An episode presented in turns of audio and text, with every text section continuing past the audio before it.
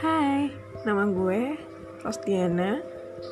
Saat ini kesibukan gue adalah sebagai mahasiswa profesional di salah satu perguruan tinggi negeri yang letaknya ya tengah-tengah lah ya antara Jakarta sama Depok.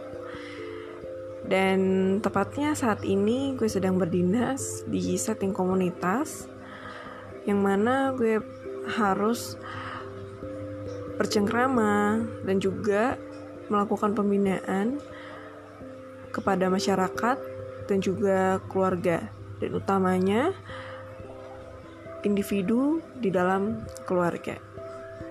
Setelah ini gue akan luncurin cerita-cerita gue selama menjadi mahasiswa profesional.